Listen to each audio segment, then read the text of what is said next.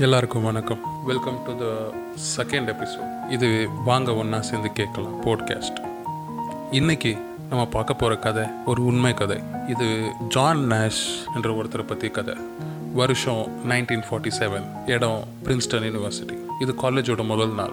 John Nash அவரோட friend Martin Hansen கூட college of mathematics சேர்றதுக்காக வந்திருக்காரு.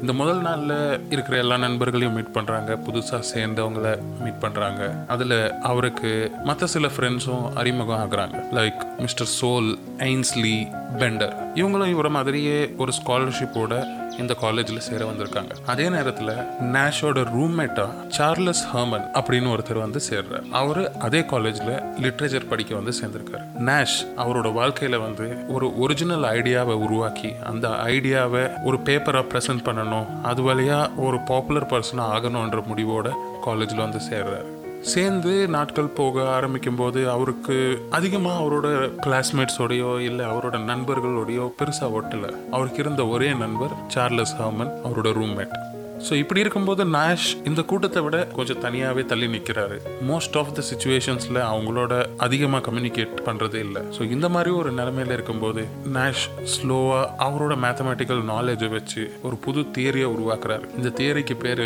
theory of governing dynamics so இப்படி ஒரு கான்செப்ட் இன்ட்ரடியூஸ் பண்ணி அவரோட காலேஜில் அவர் இதை பேப்பரை ப்ரெசென்ட் பண்ணி கொஞ்சம் வருஷம் கழிச்சு எம்ஐடி எனப்படுகிற மேஷட்ஸ் இன்ஸ்டிடியூட் ஆஃப் டெக்னாலஜியில் ஜான் சேர்றாரு. இவருக்கு இந்த பொசிஷன் கிடைக்கிறப்போ இவர் இவரோட நண்பர்கள் சோல் அண்ட் பெண்டர் ரெண்டு பேரையும் அவர் கூட சேர்த்துக்கிட்டு வேலை செய்ய ஆரம்பிக்கிறாரு. இப்படி நாட்கள் போகும்போது ஒரு நாள் நேஷை வந்து United states department of டிஃபென்ஸோட head office that is the பென்டகன்ல இருந்து ஒரு அழைப்பு வருது. என்னடா அழைப்புன்னு இவர் போய் பார்க்கும்போது அங்க பேசிக்கலா இவங்க என்ன பண்றாங்கன்னா இவர்கிட்ட சில கோட்ஸை கொடுத்து இந்த கோட்ஸை டீக்ரிப்ட் பண்ண சொல்றாங்க. அதாவது அந்த காலகட்டத்தில் யுனைடெட் ஸ்டேட்ஸுக்கும் யுஎஸ்எஸ்ஆர் எனப்படுகிற இன்னைய ரஷ்யாவுக்கும் நடுவில் இருந்த போரில் இந்த ரஷ்யன் ஏஜென்ட்ஸ் அமெரிக்காவில் இருந்து அவங்களுக்கான இன்ஃபர்மேஷனை டிரான்ஸ்மிட் பண்ணுறதுக்கு சில கோட்ஸ் வழியாக இன்ஃபர்மேஷனை டிரான்ஸ்மிட் பண்ணிக்கிட்டு இருக்காங்க. ஸோ இந்த கோட்ஸை நேஷை வச்சு அவங்க எக்ஸ்பிளைன் பண்ண சொல்கிறாங்க அப்படி சொல்லும்போது நேஷ் அவரோட டைமை எடுத்துக்கிட்டு அவர் இதை கண்டுபிடிச்சி இதை ரொம்ப ஈஸியாக டீகோட் பண்ணி அவங்களுக்கு சொல்லிடுறாரு. இதை சொல்கிறதுல அவங்க ரொம்ப ஆச்சரியப்பட்டு அவரோட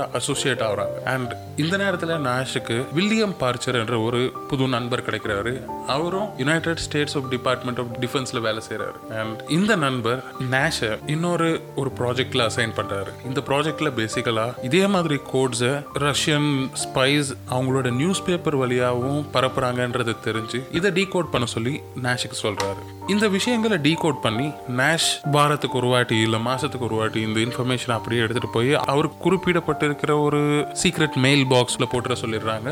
அண்ட் அவரும் இவரோட ஃப்ரெண்ட் வில்லியம் பார்ச்சர் சொல்கிற மாதிரி இந்த இன்ஃபர்மேஷன்ஸை டீகோட் பண்ணி எடுத்துகிட்டு போய் அந்த சீக்ரெட் மெயில் பாக்ஸில் போட்டுட்டு வந்துடுறாரு. இப்படியா ஒரு பக்கம் நேஷ் ஒரு டிடெக்டிவ் மாதிரியாகவும் இன்னொரு பக்கம் எம்ஐடியில் ஒரு லெக்ஷராகவும் வாழ்ந்துக்கிட்டு இருக்காரு. இந்த நேரத்தில் இவரோட ஸ்டூடெண்ட் அலிஷியான்னு ஒரு பொருள் அவரை விரும்புகிறாங்க இவரும் அவங்களை விரும்புகிறார் ஸோ ஒரு பக்கம் இந்த காதல் கதை நடந்துகிட்டே இருக்கும்போது நேஷ் ஒரு நாள் பிரின்ஸ்டன் யூனிவர்சிட்டிக்கு திரும்பி போறார். திரும்பி போகும்போது அவரோட நண்பர் சார்லஸ் திரும்பி சந்திக்கிறார். அந்த நண்பர் கிட்ட இவரோட காதல் கதையை பகிர்ந்துக்கிறார். அவரோட நண்பர் நேஷுக்கு தைரியம் கொடுக்கிறார். நேஷை கல்யாணம் பண்ணிக்க சொல்றாரு.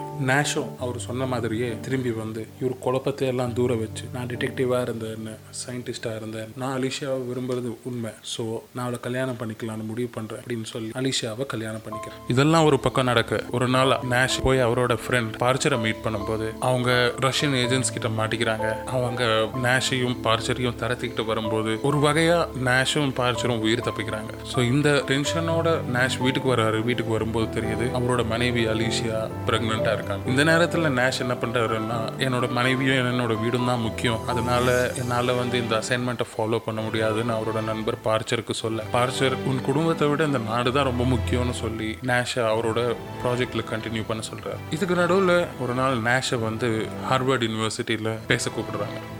இதுக்கு ஒத்துக்கிட்டு நேஷ் இந்த ப்ரெசன்டேஷன் கொடுக்க போகிறாரு இவரோட ப்ரெசன்டேஷன் நடந்துகிட்டே இருக்கும்போது நேஷுக்கு கூட்டத்தில் மூணு பேர் மேலே சந்தேகமாக இருக்குது இவங்க பார்க்கறதுக்கு ரஷ்யன் ஸ்பைஸ் மாதிரியும் அவங்க இவரை ஃபாலோ பண்ண வந்த மாதிரியும் இவருக்கு தெரியுது. இது தெரிஞ்ச உடனே நேஷ் அந்த ப்ரெசன்டேஷனுக்கு நடுவுலேயே இந்த ஸ்டேஜை விட்டு ஓடிடுறாரு. இப்படி ஓடுற நேஷை அவங்க பிடிச்சிடுறாங்க. பிடிப்பட்டதுக்கப்புறம் நேஷ் எவ்வளவோ ட்ரை பண்ணுறாரு ஆனால் அவரால் தப்பிக்கவே முடியல.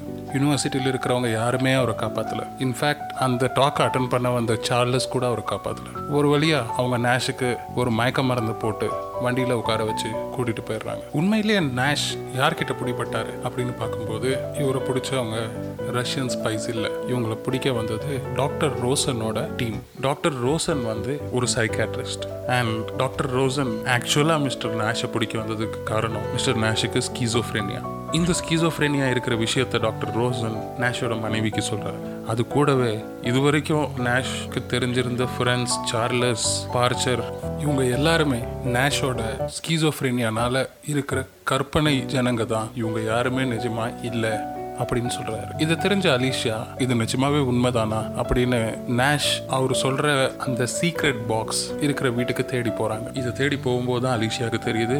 நேஷ் அவரோட சீக்ரெட் மெயில் பாக்ஸ்னு சொல்லப்படுகிற அந்த பாக்ஸில் போட்டிருக்கிற எல்லா லெட்டர்ஸுமே அங்கேயே தான் இருக்குது அண்ட் இது எதுவுமே நடக்கல. ஆனால் நேஷ் இதெல்லாம் நடந்துச்சுன்னு நம்பி அது கூடவே வாழ்ந்துக்கிட்டு இருந்தார். இது எல்லாத்துக்குமே காரணம் அவருக்கு இருந்த ஸ்கிசோஃப்ரேனியான்ற டிசார்டர் ஸோ இதை சரி பண்ணுறதுக்காக என்ன பண்ணாங்கன்னா நேஷுக்கு இன்சுலின் ஷாக் தெரப்பின்னு ஒன்று பண்ணாங்க. அண்ட் இவருக்கு ஸ்கிசோஃப்ரேனியாக்கு நிறைய மருந்து கொடுக்க ஆரம்பித்தாங்க இந்த மருந்துகள் யூஸ் பண்ண யூஸ் பண்ண நேஷுக்கு என்ன புரிய வருதுன்னா இவருடைய மேத்தமெட்டிக்கல் ஸ்கில் இவரோட நாலேஜ் லெவல் எல்லாமே குறைஞ்சிக்கிட்டு வர்றதும் இந்த மருந்தால் அவரால் அவரோட வேலைகளை கம்ப்ளீட்டாக செய்ய முடியலன்றதும் அவருக்கு தெரிய வருது.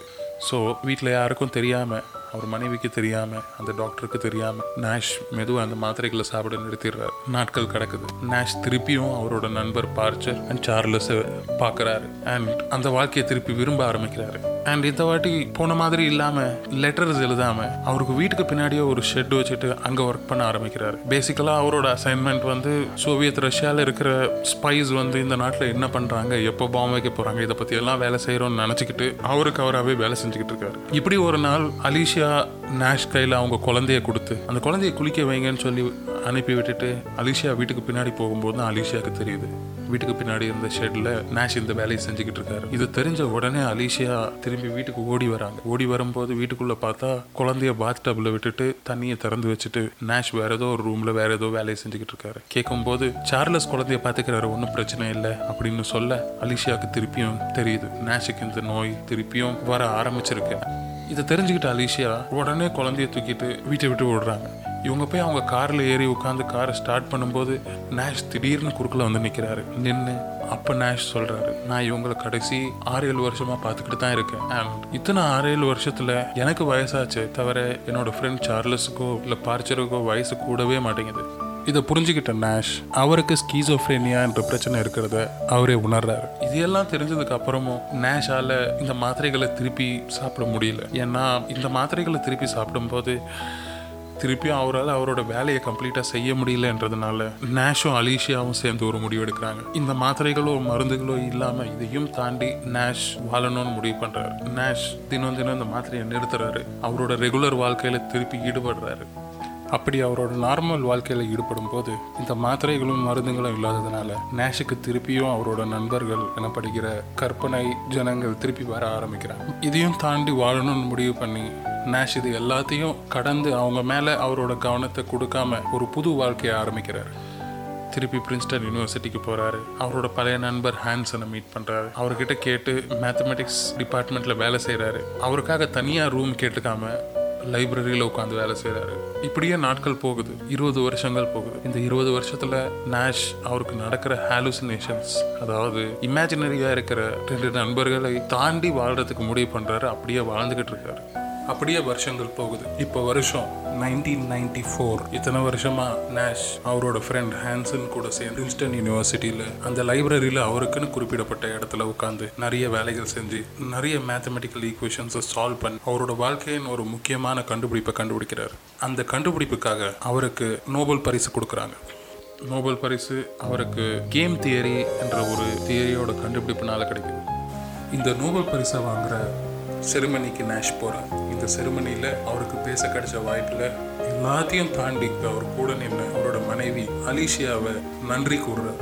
அந்த நோபல் பரிசை அவங்களுக்கு டெடிகேட் பண்ணுற இந்த செருமனி முடியுது. முடிஞ்சு நேஷும் அவரோட ஒய்ஃபும் அந்த ஆடிட்டோரியத்தை விட்டு வெளியே வர இப்போது அவர் கூட அவரோட மகன் நல்லா வளர்ந்து ஒரு இருபது வயசு பையனாக கூட வந்துக்கிட்டு இவங்க மூணு பேரும் அந்த ஆடிட்டோரியத்தோட என்ட்ரன்ஸ்லேருந்து அவங்களோட காரை நோக்கி நடந்து போய்கிட்டே இருக்கு. நடந்து போகும்போது நேஷுக்கு கொஞ்சம் தள்ளி அவரோட நண்பர் சார்ல்ஸும் பார்ச்சரும் அவங்க கூடவே நடந்து வர அவங்கள பார்த்துக்கிட்டே கண்டும் காணாமல் போகிறாரு நேஷ். இந்த கதையோட பேர் அ பியூட்டிஃபுல் மைண்ட் இந்த கதையை நான் ஒரு படமாக பார்த்தேன். இவரை பற்றி தெரிஞ்சுக்கணும்னு நினச்சேன். John Forbes Nash junior June thirteen nineteen twenty எயிட்டில் பிறந்து May twenty third two thousand fifteen வரைக்கும் வாழ்ந்திருக்காரு. இந்த ஜான் நேஷ் ஒரு கொடுமையான நோய் ஸ்கீசோஃப்ரெனியான்னு சொல்லப்படுற நோய். இதையும் தாண்டி இவரோட வில் பவரால் இந்த நோயை எதிர்த்து அவர் வாழ்க்கையில் என்ன பண்ணணுன்றதை அச்சீவ் பண்ணார். ஒரு நோபல் பிரைஸ் வாங்கினார். இந்த கதையிலேருந்து நம்ம கற்றுக்க வேண்டியது என்னென்னா எவ்வளோ பெரிய கஷ்டம் வந்தாலும் எவ்வளோ பெரிய பிரச்சனை வந்தாலும் அதை தாண்டி போகிறதுக்கான சக்தி நம்மளோட வில் பவரில் தான் இருக்குது இதை தெரிஞ்சுட்டு இதை புரிஞ்சுக்கிட்டு நம்ம நம்ம வாழ்க்கையில் எல்லாத்தையும் தாண்டி ரொம்ப முக்கியமாக இப்போ இருக்கிற இந்த பேண்டமிக்கை தாண்டி தைரியமாக வாழ்வோம். இதோட இந்த எபிசோடோட எண்டுக்கு வந்துட்டோம். இந்த பாட்காஸ்ட் பேர் வாங்க ஒன்றா சேர்ந்து கேட்போம் அண்ட் நான் உங்கள் பாரதி கண்ணன். மீண்டும் இதே மாதிரி ஒரு அழகான கதையோட உங்களை நான் வந்து சந்திக்கிறேன். Until then take care and stay safe